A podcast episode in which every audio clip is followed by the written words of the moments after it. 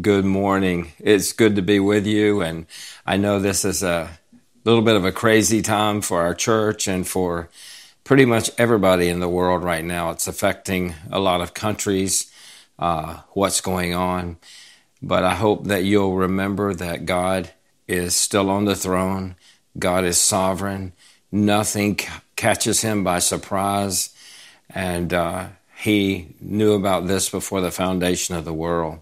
So don't be discouraged and don't be dismayed. We are this morning in Nehemiah chapter 12, verses 1 through 30. And let me ask you to get your Bibles. We're going to be looking predominantly at three passages uh, Nehemiah 12, 1 through 30, uh, then um, Haggai chapter 2, and 1 Corinthians chapter 3, just a few verses. And I'll, I'll touch on a couple other verses, but uh, encourage you to use your Bible and look at the text uh, for yourself.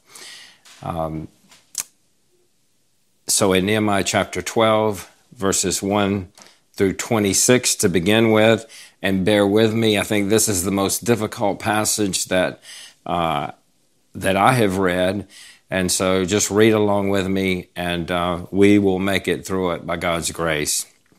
Nehemiah 12 1. Now these are the priests and the Levites who came up with Zerubbabel, the son of Shealtiel, and Jeshua, Shariah, Jeremiah, Ezra, Amariah, Malach, Hattush, Shechaniah, Rehum, Meremoth, Iddo, Ginnethoi, Abijah, I think it's Mijamin, Maadiah, Bilgah, Shemaiah, and Joiarib, Judea, Shalom, Amok, Hilkiah, Judea. These were the heads of the priests and their kinsmen in the days of Jeshua. Then verse 8. The Levites were Jeshua, Binnui, Kadmiel, Sherebiah, Judah, Mattaniah, who was in charge of the songs of thanksgiving, he and his brothers. Also, Bechaniah, Bunai, their brothers, stood opposite in their service divisions. Jeshua became the father of Joachim, and Joachim became the father of Eliashib, and Eliashib became the father of Joiada, and Joiada became the father of, of Jonathan, and Jonathan became the father of Jaddua.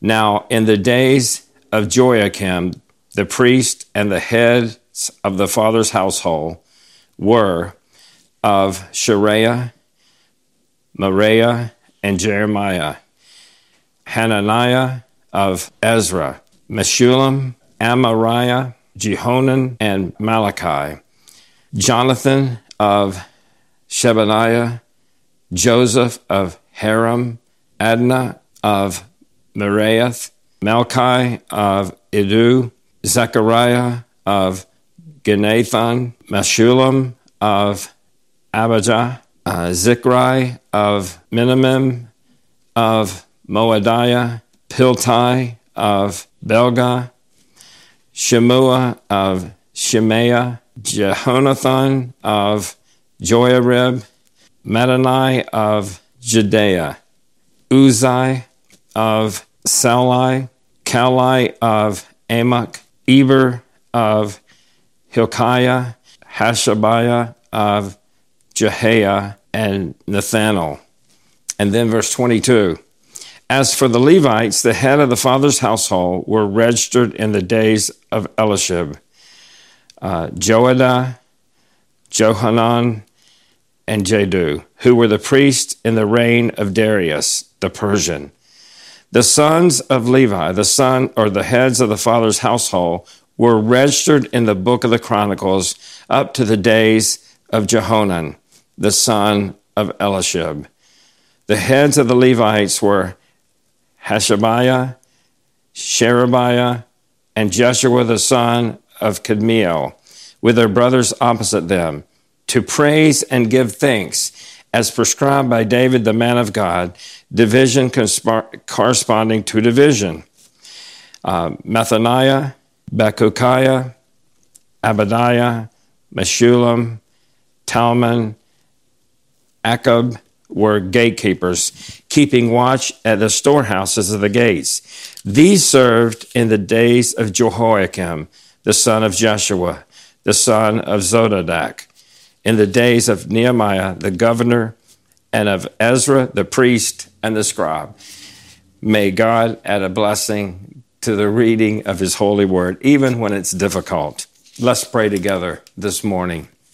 Father, thank you, God, that we can call upon you. And Lord, for many, these are difficult times. Some have fear. Uh, Lord, some are sick in this world and in our country and are struggling right now. God, may people look to you. May you use difficulties to draw your elect to yourself. And all this, God, that you might be glorified. Help us as believers to remember that you are indeed sovereign. You're king over all. Nothing catches you by surprise. You are in control of everything. And God, we can trust you. May we rest in your sovereignty and in your grace during this time. God, open your, our eyes to your word this morning that we might understand that you, by your Spirit, would apply it to our hearts and that we would be conformed to the image of your dear Son. Lord, we pray this in Jesus' precious name. Amen.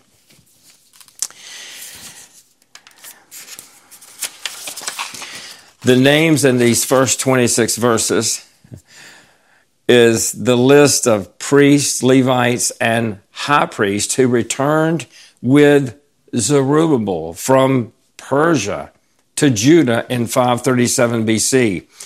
These are the ones in particular that's listed here that are responsible for rebuilding the temple under the ministries of Haggai and Zechariah. The temple was actually completed in 516 BC, 21 years after Zerubbabel led that first return back to the land of Judah.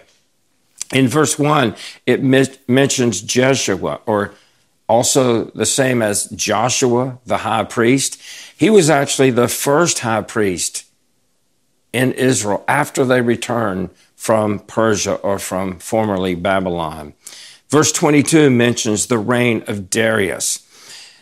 Keep in mind that there were more than one Darius that reigned, but this is most likely the one that reigned in the 520s BC. Then in verse 24, we find the chief priests standing opposite their brothers to praise and give thanks, it says. It appears that they were taking part in what we would call responsive singing we, we've heard of responsive reading, we've done that. But this appears to be responsive singing, as was prescribed by David. And I like that. You know, it'd be difficult to be laissez faire about singing if you were singing face to face with a group of brothers that were a part of God's people and you're facing them and singing that way. I just find that interesting. One key significance of this list is that it includes those who return from Babylon or Persia to rebuild the temple. Notice their first priority after they returned from Persia was not to rebuild their houses. It was not even to be, rebuild the walls of Jerusalem. What did they do? They returned first to rebuild the temple, the temple of God. That was their priority. Remember, the first temple was Solomon's temple. Solomon's temple was a glorious temple. It was a temple in which the presence of God dwelt in a specific way. The Jews later called it the Shekinah glory, which God's glory was evident. It was where God lived among the people, just like he had in the tabernacle preceding the days of the first temple. That first temple was the place of the Ark of the Covenant. That's where it was kept in the Holy of Holies. However, there's no scriptural or historical evidence that the Ark of the Covenant was ever placed back into the second temple. Some believe it was taken to Babylon and left there. Others believe that it was hidden from the invaders when they conquered the city in 500 or 586 BC. And some actually believed as a result, some, some would say it's somewhere under the Temple Mount today. But as far as we know, it's still missing. It never was placed back into the second temple. And as far as we know, in the same sense, God never returned to the second temple in the same sense that he did in the first, in his Shekinah glory. Now, while the Shekinah glory was never in the second temple, God's word through Haggai are telling. And I found this very interesting. Haggai chapter 2, verses 2 through 5. Listen to the words. This is what God tells Haggai to say Speak now to Zerubbabel, the son of Shealtiel, governor of Judah, and Joshua, the son of Jozadak, the high priest, and to the remnant of the people, saying, Who is left among you who saw this glory, this, excuse me, this temple in its former glory? And how do you see it now? Does it not seem to you like nothing in comparison? So he's saying the temple that they had, that Zerubbabel had built, was nothing compared to the temple that Solomon commit, had built. But verse 4 But now take courage, Zerubbabel, declares the Lord. Take courage also, Joshua son of Je- Jehozadak, the high priest, and all of you people of the land, take courage, declares the Lord, and work, for I am with you, declares the Lord of hosts. As for the promise which I made you when you came out of Egypt, my spirit is abiding in your midst. Do not fear. So while the Shekinah glory was not in the second temple. God was letting Zerubbabel know that God was still there amongst them. His spirit was still in their midst. While God's glory did not dwell among the people as in former days, God says, My spirit is dwelling in your midst. I've not forsaken you. That's what God is saying here in the book of Habakkuk. This was clearly evident. It should have been evident to the people since God had returned them out of captivity back to the land of promise. God had brought Zerubbabel back and rebuilt the temple. God had led Ezra back along with the other Jews with him as well. And God had now led Nehemiah back to the promised land and the walls had been re- rebuilt. God had been faithful. God is always faithful to his people. Haggai goes on to describe God's glorious presence in a future day, a presence that would be greater than in Solomon's temple. While some see this as the third temple in Jerusalem, and I can't deny that, I don't think that we can deny that there's a fulfillment in the church of Jesus Christ. For the church of Jesus Christ is the temple of God. You know, we often think, well, our bodies are the temple of the Holy Spirit. And that's certainly true. We see that in the New Testament. But we also see the church, the local gathering, as the place where God dwells among his people. Listen to the words of the Apostle Paul 1 Corinthians chapter 3 verse 9.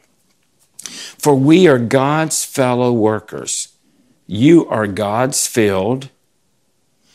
You are God's building. You, plural, are God's building, singular. And then if you move down in chapter 3 to verse 16, 1 Corinthians 3:16, do you not know that you, plural, are the temple, singular of God, and that the Spirit of God dwells in you, plural? Paul told the Corinthians, You collectively are the temple of God. God dwells in your midst. You Corinthian believers, you believers at Cornerstone. Paul continues in verse 17. This is how important the temple of God is. Verse 17 If anyone defiles the temple of God, God will destroy him. For the temple of God is holy, which temple you, plural, are. You collectively are. So if anyone defiles, destroys, or corrupts, that's the meaning of the word translated defile in verse 17. God will destroy them because the temple of God is holy. It is set apart by God for God's purpose. It says, which temple, singular, you, plural or collectively, are. You are the temple. So, yes, God dwells in every individual. And there's many texts that we can point to.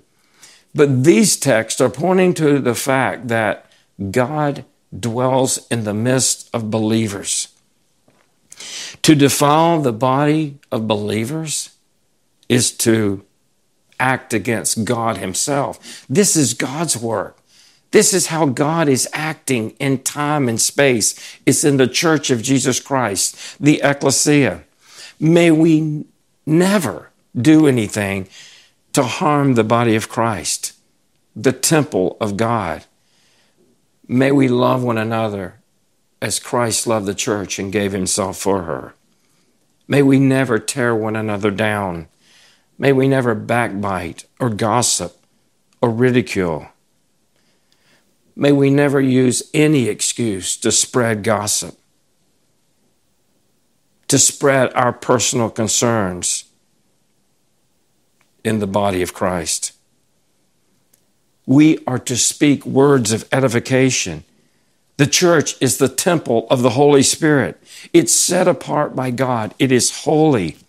Paul, uh, Peter, excuse me, gives us more detail in 1 Peter chapter 5.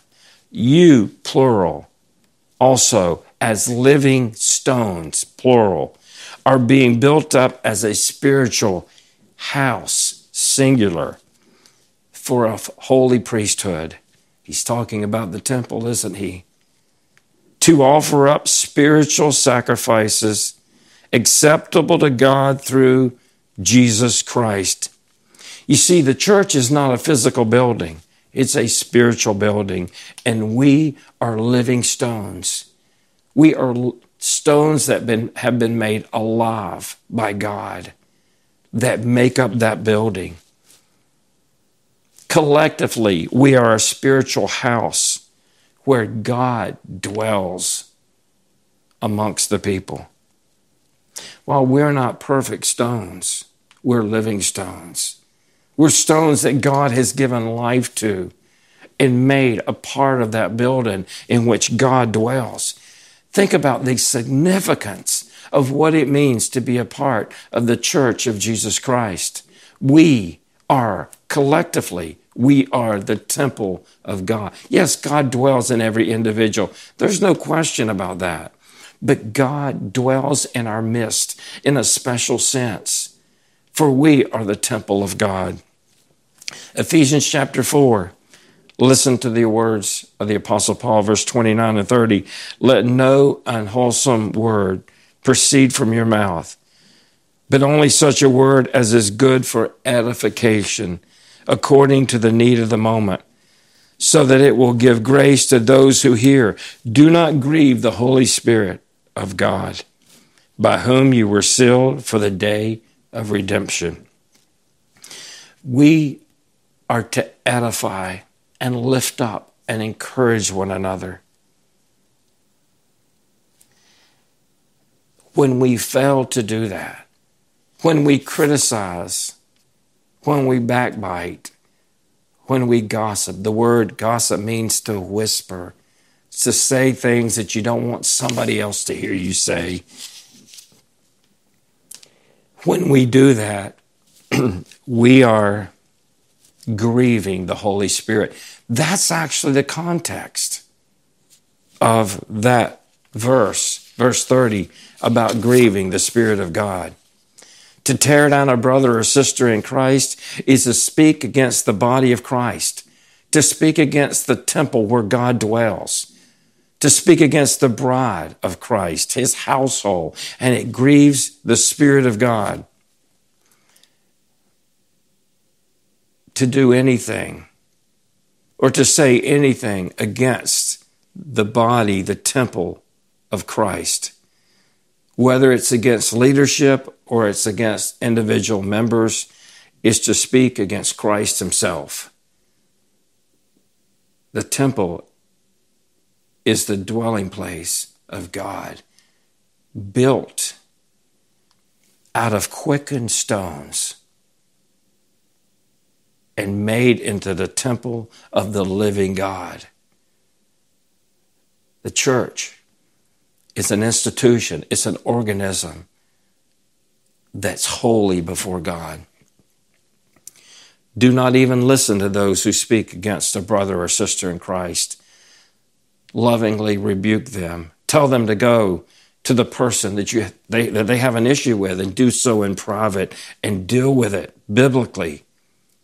Each of us have a responsibility in the church to rebuke, to lovingly rebuke those who harm the body. For the church is the temple of the living God. So important.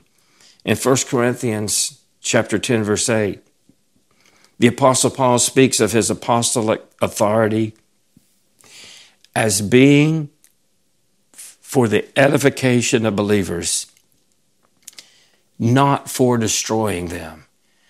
Even with his authority as an apostle in Christ, he did not have the right to destroy, but to edify. And edification involves various things. It's not just saying kind words. Sometimes it's speaking truth and love, truth that may hurt, but it's for the motivation of helping, encouraging, edifying, admonishing, our brothers or sisters. So collectively, we are the temple of God. May everything we do be to edify one another and never that we would defile even one member, one stone in the temple of God. We are the temple of the living God. He says again, in 1 Corinthians if anyone defiles the temple of God, God will destroy. It's the same word as defile. If anyone defiles the temple, God will defile him. Anyone destroys the temple, God will destroy him. Why? He tells us, For the temple of God is holy, which temple you are. You, plural, are. As we come to verses 27 through 30, we're going to touch on this this week, and we'll come back to it next week.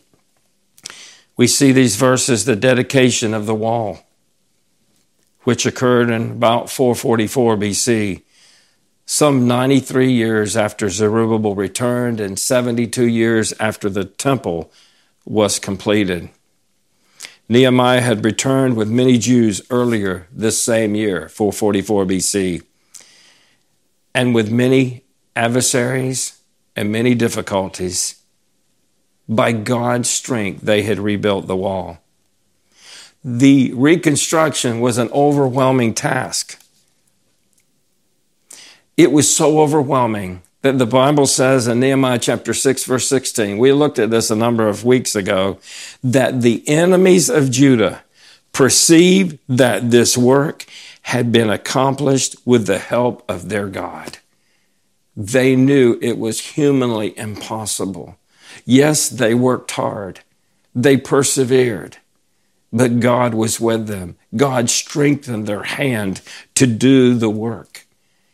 And it was so impressive what God did there through his people that even the enemies of God saw this had to be accomplished with the help of their God. So in Nehemiah chapter 12, verses 27 through 30, we come to the dedication of the wall. So look in Nehemiah 12 once again with me. Now at the dedication of the wall of Jerusalem, they sought out the Levites from all their places to bring them to Jerusalem so that they might celebrate the dedication with gladness, with hymns of thanksgiving, with songs to the accompaniment of cymbals, harps, and lyres. So the song, excuse me, so the sons of the singers were assembled from the district around Jerusalem and from the villages of the Netophathites, from uh, Beth Gilgal, Beth Gilgal, and from their fields to Geba and Azavoth, from the singers, for the singers had built themselves villages around Jerusalem. The priests and the Levites purified themselves. They also purified the people, the gates, and the walls. So we'll just touch on this one thing this morning. Here, the Jews dedicate the walls. This is significant because this was God's city. It was where the name of Yahweh was known.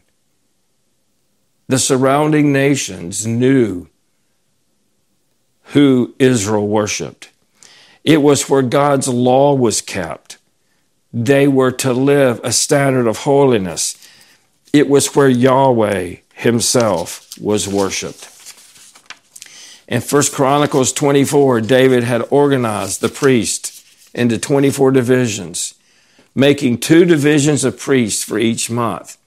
This meant that each division of priests was on duty for only two weeks each year. The remainder of the time, the priest had the responsibility of everyday life. Now, understand, each priest worshiped God throughout the year. Two weeks in temple service, the remainder of the year, providing for and caring for their families. Obeying Deuteronomy chapter 6, each loving God, or they were to love God with all their heart, soul, and might, teaching their sons the Torah, teaching them to obey the Torah, and living lives of worship to God. Finally, notice we just read they celebrate the dedication with gladness with hymns of thanksgiving and with songs to the accompaniment of cymbals, harps, and lyres. What we see here is similar to what we read in Ezra 6, where the Jews dedicated the temple of God with joy. They celebrated the completion a time of dedication. They dedicated the walls and celebrated the completion of the walls with hymns and songs. But think about this. I don't think the music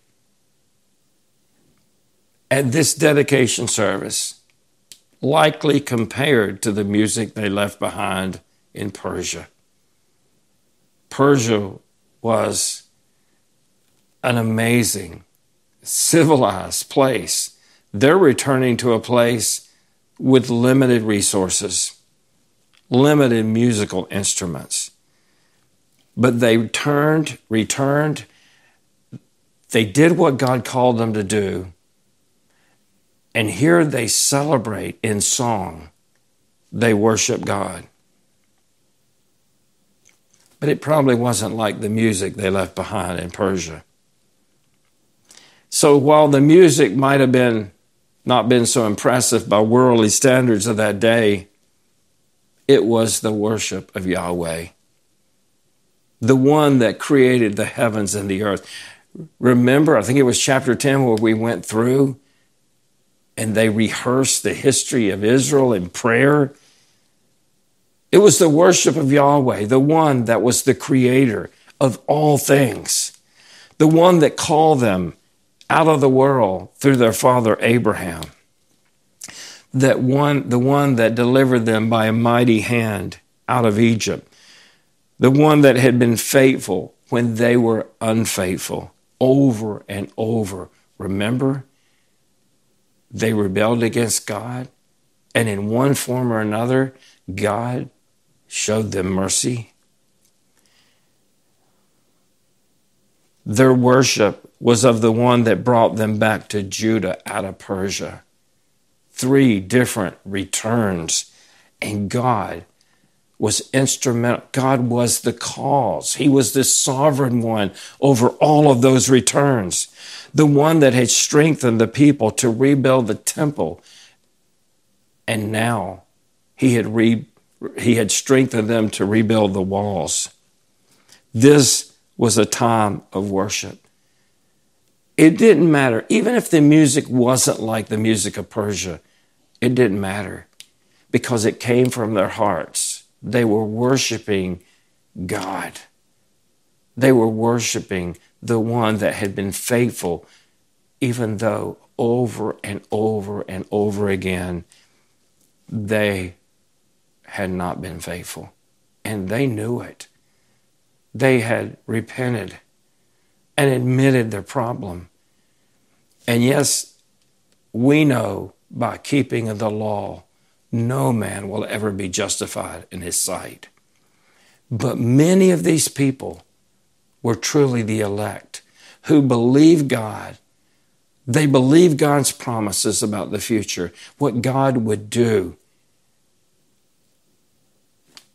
what he had promised in the Abrahamic and Davidic covenants, what the law, even the Mosaic covenant, the one that that covenant pointed to, Christ, the one that fulfilled the law. They were looking ahead to the Messiah, the Mashiach.